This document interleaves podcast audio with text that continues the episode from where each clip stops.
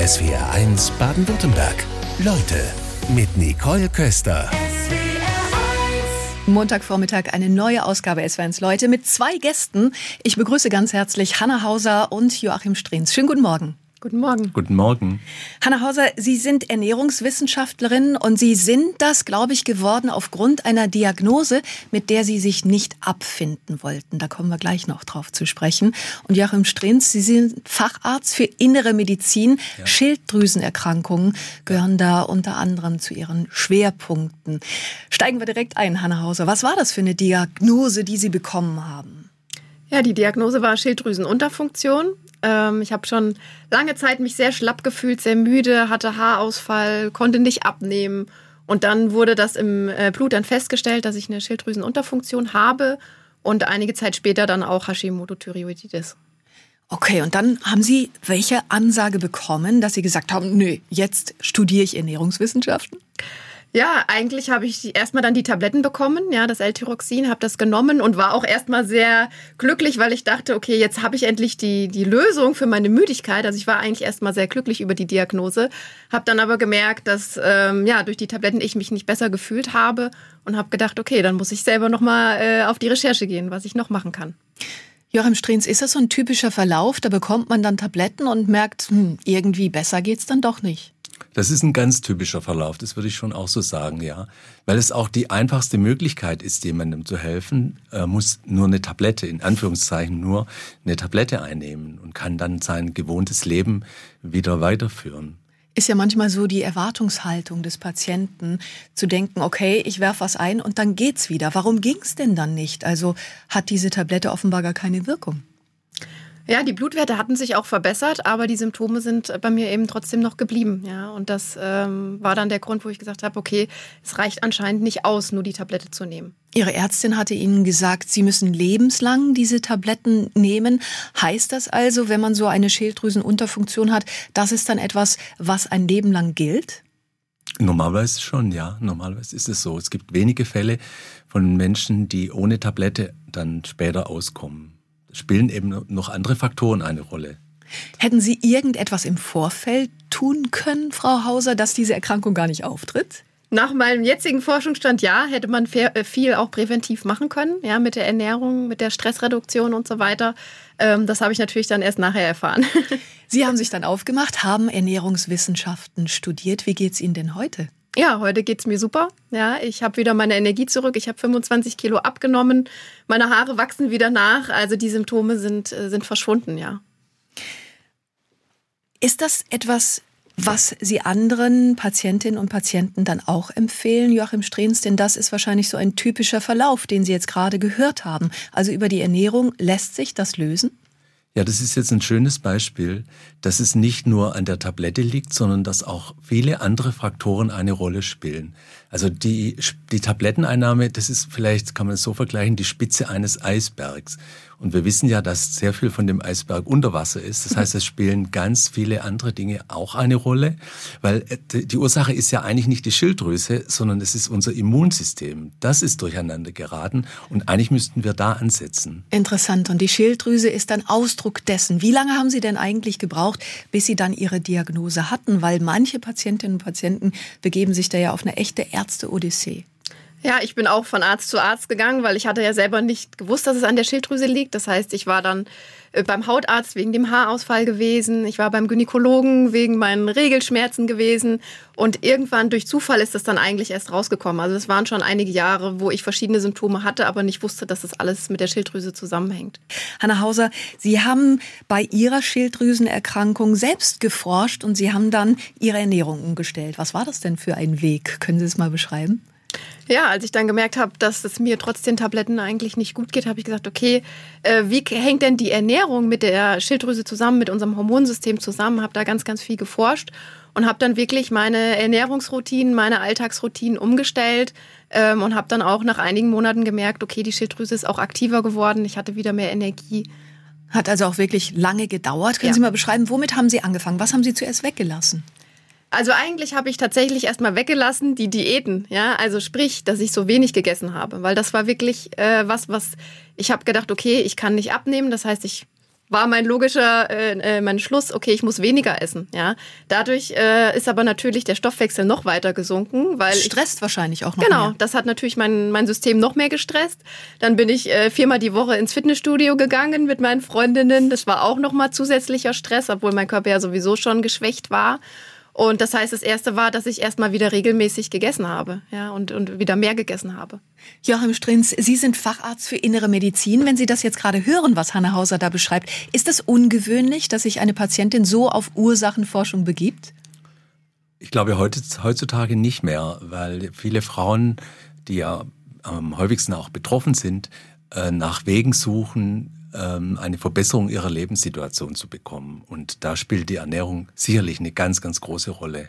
Also das ist etwas, was Sie begrüßen, dass ja. man selber auch erstmal forscht. Sie sagen gerade, Frauen sind mehr betroffen und häufiger betroffen. Ja. Wie viel denn? Also ich würde sagen, 75 bis 80 Prozent der Betroffenen sind Frauen. Die Männer sind bestimmt die Ausnahme mit dieser Erkrankung. Woran liegt's? Sie haben ja auch eine Schilddrüse. Ja, also das ist, wir sind auf der Suche nach der Ursache. Wir haben es noch nicht gefunden, warum die Frauen häufiger äh, betroffen sind. Ich denke, das sind genetische Ursachen. Gibt's das bei Ihnen in der Familie, Hanna Hauser? Haben Sie da geforscht, ob ähm, Mutter, Großmutter betroffen sind? Also mein Opa hatte auch Schilddrüsenprobleme. Ach. Ist aber jetzt ein Mann. Ja. aber ich habe auch ähm, mir ganz viele Gedanken darüber gemacht, warum sind Frauen so viel äh, betroffen. Und ich vermute, es liegt äh, zum einen an diesen Diäten, ja, dass meistens die Männer dann noch nicht so streng sind, ja, bei Aha. den, bei den Diäten, sondern die nehmen das ein bisschen lockerer, die essen halt, wenn sie Hunger haben. Und wir Frauen sind da ja oft sehr strikt, ja, und ziehen solche Ernährungsprogramme dann auch sehr strikt durch. Und das Zweite ist, viele ähm, merken das auch nach der Schwangerschaft zum Beispiel, äh, nach dem Abstillen oder eben auch, ähm, ja, wenn sie lange Zeit äh, hormonelle Verhütungsmittel wie die, ähm, die Antibabypille genommen haben. Also jetzt ganz platt gesagt, spricht es doch erstmal dafür, das Leben zu genießen und auch das Essen zu genießen, wenn ich das höre, was Sie gerade beschreiben, Hanna Hauser. Und was sagen Sie als Arzt? Ja, aber das Problem ist ja, die Lebenssituation hat sich geändert. Also ich, es geht mir nicht gut, ich fühle mich unglücklich. Ich kann eigentlich das Leben in dieser Situation gar nicht richtig genießen. Ich bin auf der Suche nach einer Lösung. Ich will, ich will eine Lösung für diese Probleme bekommen. Die Schilddrüse und ihre Erkrankungen gehören für Sie als Facharzt zu Ihrem Spezialgebiet. Können Sie uns mal erklären, wo die Schilddrüse überhaupt sitzt? Genau, die Schilddrüse sitzt am Hals auf der Vorderseite des Halses direkt über dem Kehlkopf. Das heißt, die Schilddrüse bewegt sich auch mit dem Kehlkopf mit. Das heißt, wenn ich schlucke, dann bewegt es sich nach oben, diese Schilddrüse. Ich ist also eigentlich immer in Bewegung. also das heißt hier, ähm, wenn man so leicht ja, über den Hals Genau, man streift, kann sie schlecht tasten, weil es ein weiches Organ ist und der Kehlkopf dann härter ist. Man spürt äh, dann lediglich den Kehlkopf und nicht die Schilddrüse. Wie groß ist die Schilddrüse denn? Also die hat, besteht aus zwei Lappen und im Durchschnitt hat die Schilddrüse ein Volumen von etwa 10 Milliliter. Frauen haben kleinere Schilddrüsen als Männer.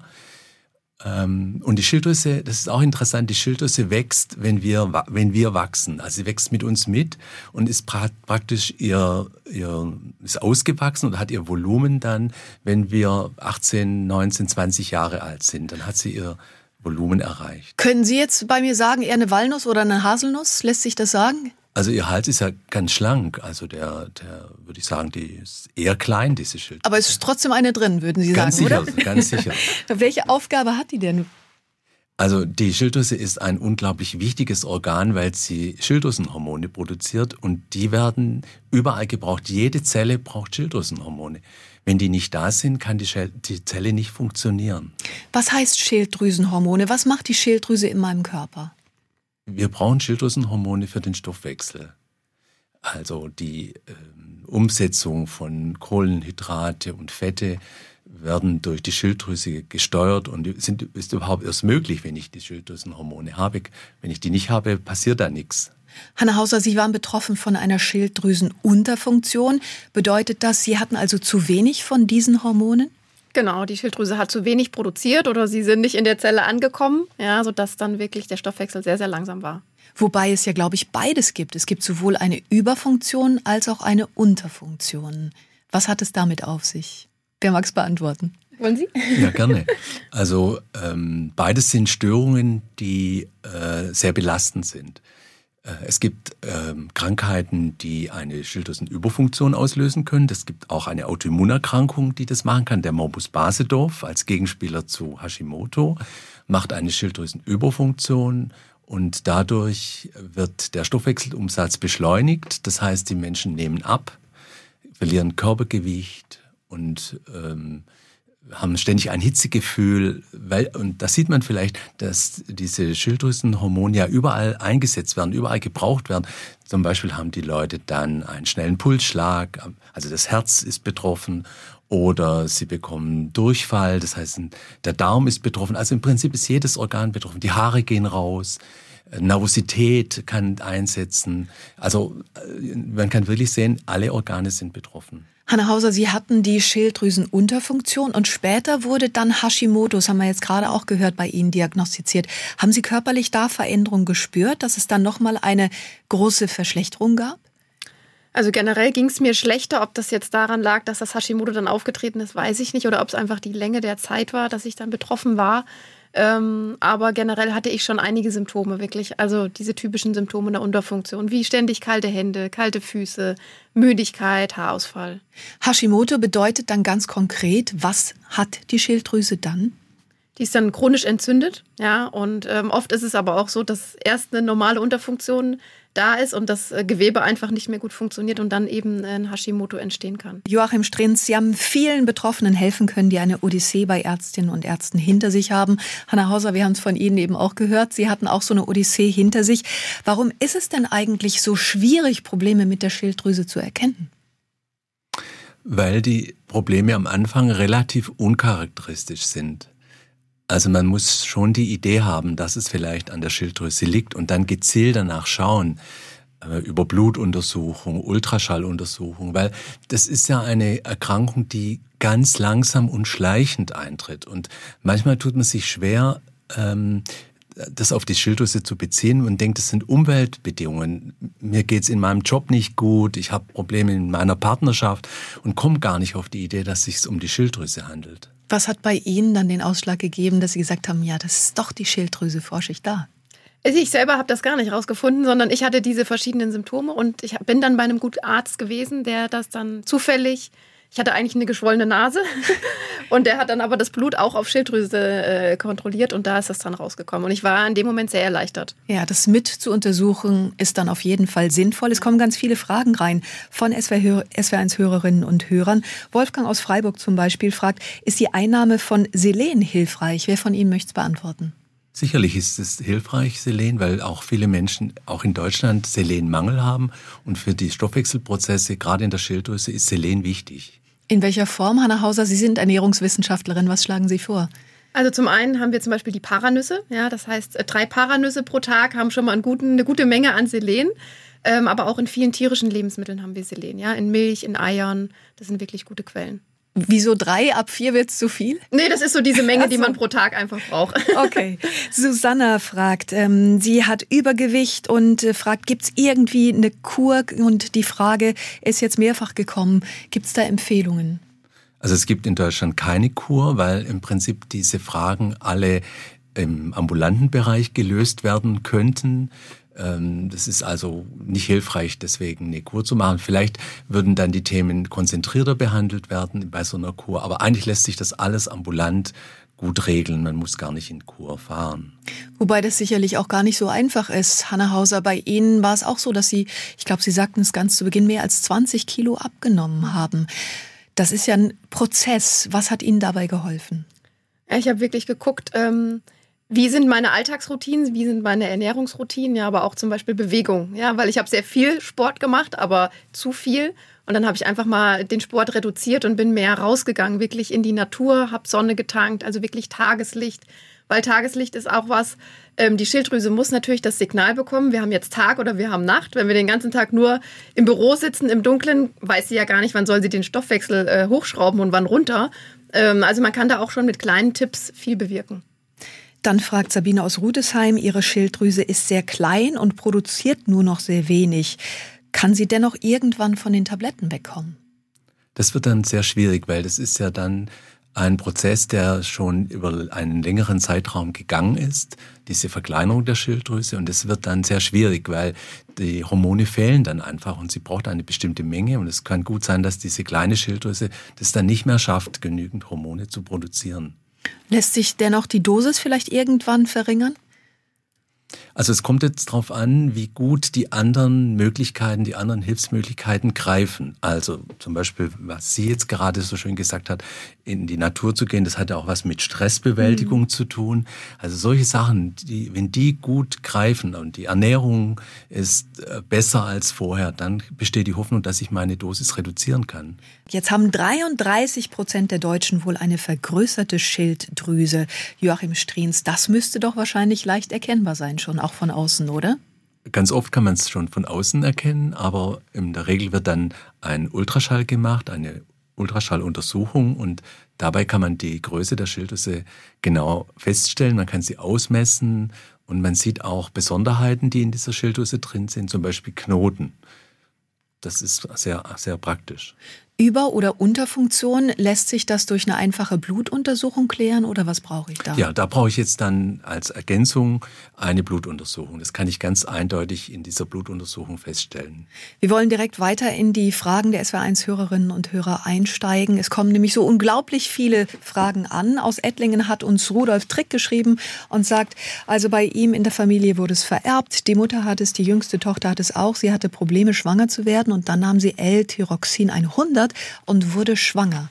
Inwiefern gibt es da eine Verbindung? Wer mag's? Also bei Kinderwunsch ist es ganz oft, dass die Schilddrüse als, als Ursache bei unerfülltem Kinderwunsch dahinter liegt. Und ähm, ja, auch viele Frauen, die das gar nicht wissen, dass sie Probleme haben mit der Schilddrüse, haben dann vielleicht einen Schwangerschaftsabbruch oder so. Und dann kann es sehr helfen, wenn man sich wirklich mit der Schilddrüse beschäftigt und da unterstützt. Also wirklich, äh, wenn man nicht genau weiß, was ist, tatsächlich ja. mal untersuchen lassen auf Schilddrüse, ja. ist immer sinnvoll. Ja. Hier fragt aus Horb, Rita, kann ich mit 66 Jahren noch den Versuch schaffen, ohne L-Tyroxin auszukommen? Und wenn ja, wie? Also das ist nicht ganz einfach. Man kann es ausprobieren. Man müsste langsam die Dosis reduzieren, sehr vorsichtig, dann wieder Laborkontrollen machen, weil es ist nämlich tatsächlich so, dass man, je älter man wird, weniger Schilddrüsenhormone braucht. Oder im Gegenteil, wenn man zu viel hat, dass, dass es dann einem auch nicht gut geht. Also sie hat Chancen, aber sie muss das wirklich kontrolliert machen. Sie braucht einen Begleiter, einen Arzt, der sie da begleitet und immer wieder Laborkontrollen macht. Ganz wichtig, sich darauf richtig einzustellen. Ja. Mhm. Hanna Hauser, wie ist es bei Ihnen inzwischen? Brauchen Sie überhaupt noch Tabletten? Ich brauche keine mehr. Also ich konnte die dann auch, nachdem ich gemerkt habe, okay, durch die Ernährung hat meine Schilddrüse selber wieder mehr Hormone gebildet, konnte ich die zusammen mit meinem Arzt dann auch langsam ausschleichen und brauche jetzt keine mehr nehmen. Gibt es überhaupt so ein gewisses Alter, in dem ich auf die Schilddrüse besonders achten sollte? Also ich denke schon in äh, jungen Jahren, also wenn, der, wenn die Körperprozesse noch sehr aktiv sind, aber es verliert sich dann im Laufe des, des Lebens wieder etwas.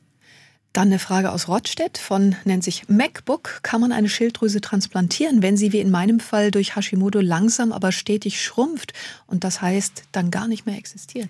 Nein, das kann man nicht machen und es macht auch gar keinen Sinn, weil, wie gesagt, das Problem liegt ja eigentlich gar nicht an der Schilddrüse, sondern an meinem Immunsystem. Das heißt, diese transplantierte Schilddrüse würde ja auch wieder zerstört werden. Also das wird nicht gemacht. Daher eben auch Autoimmunerkrankungen. Ja, genau. mhm. Aus Sersheim fragt Sabrina, ich habe seit meiner Kindheit Neurodermitis, seit zwei Jahren leide ich wieder stark unter dieser Hautkrankheit. Kann das auch mit der Schilddrüse zusammenhängen?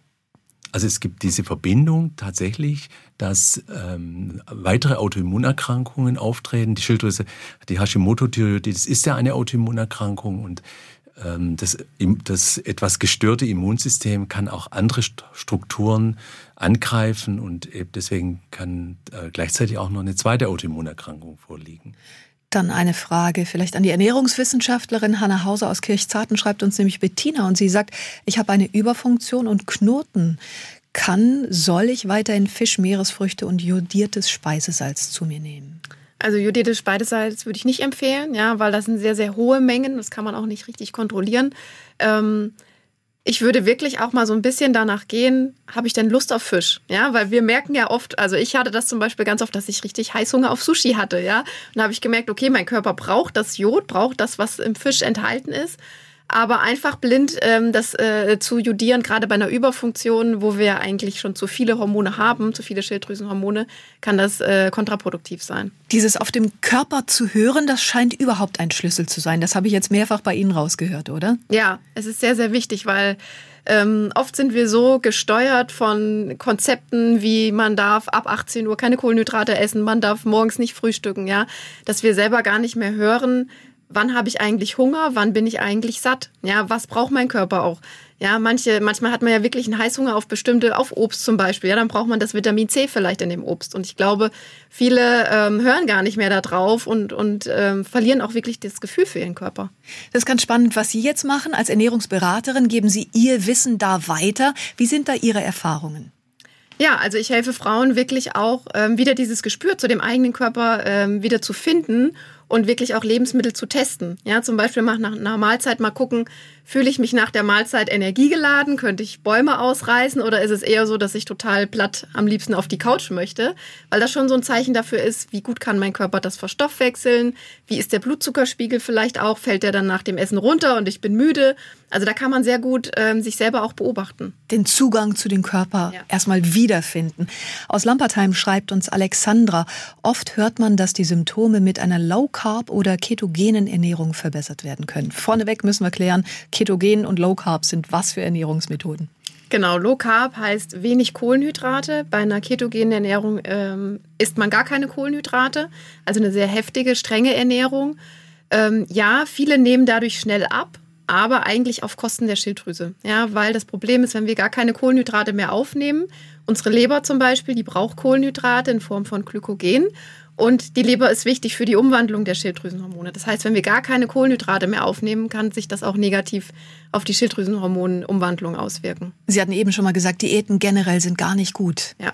Ja, weil es einfach Stress für den Körper ist, wenn wir zu wenig äh, Nahrung aufnehmen, zu wenig Energie bekommen oder gewisse äh, Lebensmittelgruppen wie jetzt zum Beispiel Kohlenhydrate komplett auslassen, dann ist das Stress für den Körper. Der Körper ist in einem Alarmzustand und die Schilddrüse schraubt den Stoffwechsel runter. Dann kommt eine Frage von Ellen aus Stetten am Kalten Markt. Was passiert, wenn man gegen eine Unterfunktion nichts unternimmt, Joachim Strehens?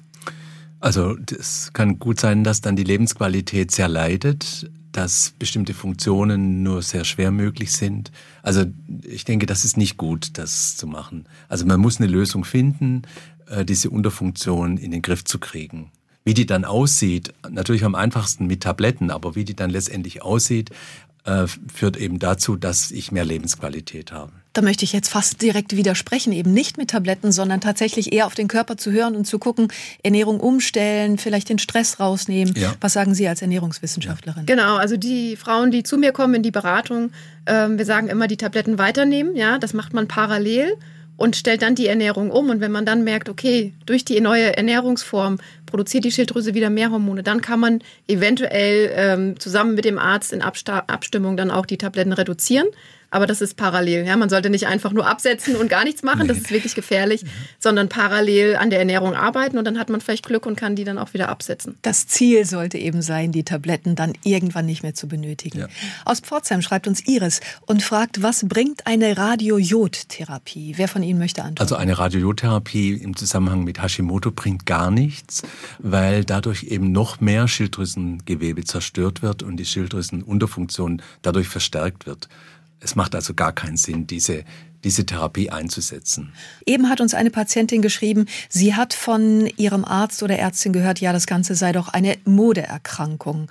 Wie nehmen Sie das wahr? Erstmal ist es natürlich für eine Patientin schwierig, so etwas zu hören. Es ist natürlich keine Modeerkrankung. Es ist natürlich schlimm, wenn man so eine Auskunft bekommt, weil das ist ja nicht der Fall. Es ist ja wirklich eine ich würde behaupten, eine schwerwiegende Erkrankung, weil ja so viele ähm, Organe betroffen sind. Also das würde ich, das ist sehr riskant, diese, diese Aussage. Trotzdem hatte ich diesen Begriff auch bis vor ein paar Jahren noch nie gehört und dann sehr häufig. Also ist es ein Thema, wo, kann man das vielleicht sagen, wo das Bewusstsein jetzt vermehrt draufgelegt wird? Wie nehmen Sie das wahr, Hanne Hauser, als Betroffene? Ja, das nehme ich auf jeden Fall wahr und das ist ja ein gutes Zeichen, dass man bewusst auch dann danach untersucht auch, ja nach den Antikörpern äh, bei Hashimoto und dass man wirklich auch guckt, okay, diese Müdigkeit, die ich die ganze Zeit verspüre, vielleicht liegt da eine Ursache dahinter. Ja, ich brauche das nicht einfach nur hinzunehmen, sondern kann gucken, okay, was, was äh, liegt denn da an der Schilddrüse als Ursache dahinter? Deswegen ist es so wichtig, das einfach abzuklären. Ja. Es kommen so viele Nachfragen rein von den SW1-Hörerinnen und Hörern. Anja Wegertseder zum Beispiel schreibt, ja, ich hatte eben mal gesagt, ja, das Ziel sollte ja sein, auf die Tabletten zu verzichten. Sie schreibt aber jetzt vielleicht nicht ganz unberechtigt, warum sollte man denn überhaupt anstreben, auf die Schilddrüsentabletten zu verzichten? Es handelt sich doch um Hormontabletten, die einen körpereigenen Mangel ausgleichen. Das ist doch keine schädliche Chemie, oder? Sie hat natürlich recht, wenn sie das schreibt und wenn sie das sagt. Ähm, wir wollen ja auch nicht die Schilddrüsenhormone jetzt generell absetzen. Wir wollen die Lebensqualität verbessern und dann stellt sich halt raus, dass ich dann vielleicht weniger Schilddrüsenhormone brauche weil es mir einfach um, durch andere Maßnahmen besser geht. Wenn Sie andere Maßnahmen ansprechen, gibt es denn vielleicht auch natürliches Schilddrüsenextrakt? Kann man das irgendwo herbekommen? Ja, das gibt es tatsächlich. Wir hatten ja früher die Notwendigkeit, solch, mit diesen Stoffen unsere Patienten zu behandeln, weil wir konnten das L-Tyroxin, das ist das klassische Schilddrüsenmedikament, das stand nicht zur Verfügung. Und das hat man dann tatsächlich sich mit dieser mit dieser Geschichte geholfen hat, also Extrakte genommen von Schweineschilddrüsen. Und äh, das ist wieder ein bisschen aufgelebt. Es kommt aus USA, wo das wieder zunehmend wieder gemacht wird. Was ist denn bei der Einnahme von L-Tyroxin grundsätzlich wichtig? Also ganz arg wichtig ist, dass ich diese halbe Stunde beachte. Also halbe Stunde heißt, zwischen der Einnahme der Tablette und meinem Frühstück sollte eine halbe Stunde vergehen, und äh, weil ich sonst Probleme bekomme mit der Aufnahme. Die, ich bekomme dann eine ungenaue Aufnahme von den Hormonen und deswegen ist es wichtig, diese halbe Stunde einzuhalten. Wobei, Hanna Hauser, Sie sagten ja zu Beginn der Sendung, die Tabletten haben bei Ihnen erstmal sogar keinen Effekt gehabt. Ne? Gut, da gibt es ja auch wieder unterschiedliche Formen von Tabletten. Ja, das L-Tyroxin, wo wir ja auch schon gehört haben, was viele äh, Zuhörer nehmen, das ist ja die, die inaktive Form, das inaktive T4-Hormon. Dann gibt es ja noch andere äh, ähm, aktivere äh, Hormontabletten. Und gleichzeitig, ähm, ja, es muss halt in der Zelle auch ankommen. Also klar, wir nehmen die Tabletten ein und dann ist es natürlich auch wichtig, kann es umgewandelt werden in der Leber und im Darm und kommt es auch wirklich in der Zelle an. Da brauchen wir auch wieder Nährstoffe für. Das klingt unglaublich kompliziert. Wie war das für Sie? Das klingt ja fast nach einer detektivischen Arbeit, die Sie aufgenommen haben, um sich mit Ihrem Körper auseinanderzusetzen. Genau, ich bin da, habe da wirklich Studien hin und her gelesen und einfach ausprobiert auch mit der Ernährung und habe wirklich getestet, was hat einen Einfluss wirklich auf meine Schilddrüsengesundheit, wo fühle ich mehr Energie, wo merke ich, mein Stoffwechsel äh, ist aktiver und äh, ja, habe da meine Ernährung umgestellt. Sie konnten sogar einen Beruf daraus machen. Die Möglichkeit hat jetzt nicht jeder. Joachim Strehns, wie erleben Sie das bei Ihren Patientinnen und Patienten? Geben die manchmal einfach auch gefrustet auf? Das passiert schon auch. Aber dann irgendwann kommt wieder der Antrieb, weiter zu suchen, weil ich möchte ja wirklich meine Lebenssituation verbessern. Das ist ja ein ganz starker Impuls.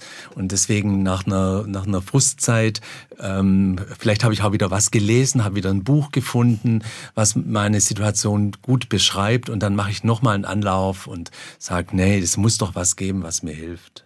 Hanna Hauser, bei Ihnen wurde die Unterfunktion diagnostiziert und dann später Hashimoto. Hashimoto und sie waren unzufrieden mit der Reaktion ihrer Ärztin, die sagte, ja, sie werden ein Leben lang Tabletten nehmen müssen. Was wünschen Sie sich denn im Umgang Arzt, Ärztin und Patient, Patientin? Ja, schön wäre eigentlich, dass man zusammen eine Lösung findet, dass man wirklich die Hoffnung einem nicht genommen wird, dass man wirklich sagt, okay, so ist der Ist-Zustand, ja, die Schilddrüse ist gerade einfach geschwächt, aber man kann zusammen schauen, okay, was, was kann man mit der Ernährung machen, was kann man mit den Tabletten machen, wie kann man wirklich äh, die Situation verändern, sodass auch die Symptome verschwinden können. Wobei, was ich auch rausgehört habe, Joachim Strehns, das Thema scheint ja schon auch mit äh, damit verbunden zu sein, dass ähm, man erstmal abnehmen muss. Und das als Arzt einer Patientin oder einem Patienten zu vermitteln, wie machen Sie das? Auch keine leichte Aufgabe, oder? Keine leichte Aufgabe, weil natürlich die Patienten ähm, gerne abnehmen möchten. Und sie haben wahrscheinlich auch schon ganz viele Sachen ausprobiert, aber es klappt nicht. Und die sind natürlich dann auch frustriert. Und wenn jetzt wieder die Aussage kommt, du musst abnehmen, dann wird der Frust immer größer. Also man muss schon Lösungen anbieten. Diese Lösungen anzubieten, wir haben schon gehört, also in den Körper hineinhören ist ganz wichtig. Auch das Leben genießen und vielleicht mal hören, was hat der, worauf hat der Körper denn Lust? Also was möchte ich essen? Was waren so bei Ihnen? Sie sagten, Sushi war so etwas. Mhm. Was haben Sie noch an sich erforscht? Also ich glaube, Sie sind ein gutes Beispiel, um vielen Betroffenen auch Mut zu machen. Ja, ich habe zum Beispiel gemerkt, dass der Blutzuckerspiegel sehr stark äh, meine Schilddrüse beeinflusst. Ja, das heißt, äh, es ist nicht gut für mich gewesen, lange äh, Essenspausen zu haben, sondern lieber regelmäßig zu essen, ausgeglichen zu essen, wirklich mit Kohlenhydraten, mit Eiweiß, mit Fett. Also wirklich eine, eine vollständige Mahlzeit und nicht nur so eine Diät, so ein Diätshake oder sowas zu trinken. Und wirklich so eine, so eine Konstanz reinzubringen, weil das natürlich auch den Stress im Körper senkt. Dennoch gibt's ja so viele Ernährungsempfehlungen. Da kommt jede Woche ein neues Buch auf den Markt. Im Grunde müsste man all diese Bücher wegschmeißen, jetzt mal ketzerisch gesagt, oder, Herr Strehns? Wahrscheinlich, wahrscheinlich. Also mir ist auch ganz wichtig, dass man die Patienten mit einbaut. Also dass die, dass man auch mehr auf die Symptome achtet, dass man die Symptome wahrnimmt und entsprechend dann auch dann Maßnahmen vorschlägt, dass man also nicht nur auf äh, Blutwerte schaut, auf Laborwerte guckt, das ist schon wichtig. Das brauche ich natürlich schon auch, um eine Bewertung ähm, abgeben zu können. Aber ganz arg wichtig ist, dass der Patient ähm, schildert, wo die Probleme sind und dass man eine Lösung findet für diese Probleme. Jetzt hatten Sie Ihre Wünsche an den Arzt. Wie sind denn Ihre Wünsche an die Patienten? Also meine Wünsche an die Patienten sind, dass man die Patienten mit einbaut in diese ganze Aufgabe. Das ist ja wirklich eine, eine Aufgabe, die betrifft jetzt nicht nur den Arzt. Natürlich, er kennt sich aus, er muss die Vorschläge liefern, aber der Patient muss mit einbezogen werden. Also der Patient muss auch äh, mithelfen. Es, kommt, es, es darf nicht so sein, dass einfach eine Pille geschluckt wird. Äh, das wird dann den Frust auf beiden Seiten erhöhen. Nein, der Patient ist Bestandteil aller Maßnahmen. Es geht eben nur übers Teamwork. Es geht übers Teamwork, genau. Mhm. Dann waren Sie ein gutes Team heute Vormittag, haben sich heute Morgen kennengelernt und toll ergänzt. Ich ja. sage herzlichen Dank erstmal für den Besuch in SWRs Leute, Hanna Hauser und Dr. Joachim Strins. Dankeschön. Dankeschön. SWR 1 Baden-Württemberg. Leute, wir nehmen uns die Zeit.